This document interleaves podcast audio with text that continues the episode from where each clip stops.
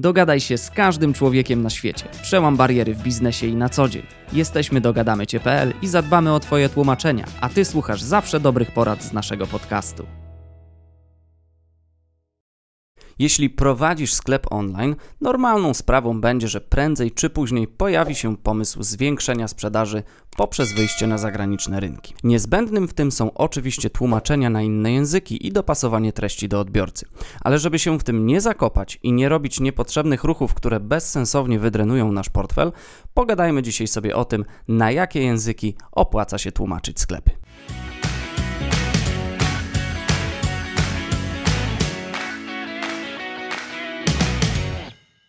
Okazuje się, że wystarczy tylko 8 języków, żeby dotrzeć do 80% użytkowników robiących zakupy online.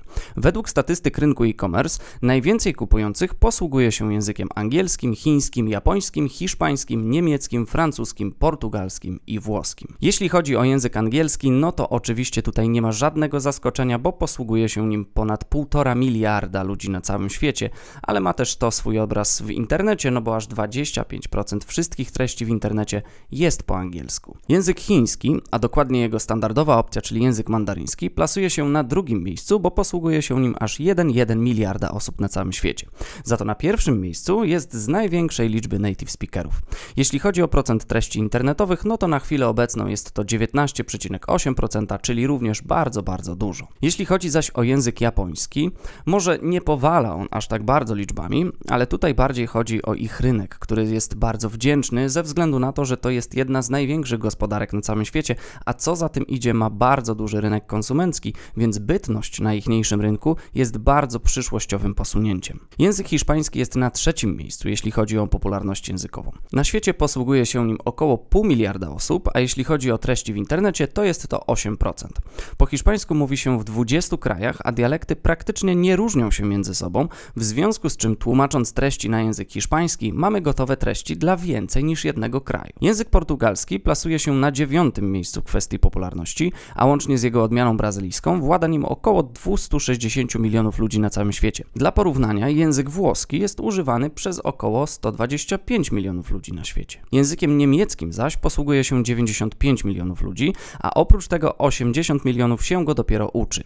Ale w tym przypadku nie liczby mają tutaj robić wrażenie, a to, że Niemcy są w czołówce, jeśli chodzi o robienie zakupów online. Według statystyk co trzeci sprzedawany artykuł kupowany jest tam przez internet, co daje nam znakomite pole do działania. Podobnie do języka hiszpańskiego ma się język francuski, który również nie powala liczbami, bo posługuje się nim gdzieś tam około 80 milionów osób, ale za to jest językiem urzędowym w 22 krajach na całym świecie, więc sytuacja jest podobna. Jeden język, a duże terytorium naszej ekspansji. W 2022 roku PayPal przeprowadził badania, w których 57% ankietowanych przyznało, że robi zakupy online międzynarodowo. W kolejnym badaniu większość kupujących uznała zaś, że biorą pod uwagę tylko sklepy, w których opisy produktów,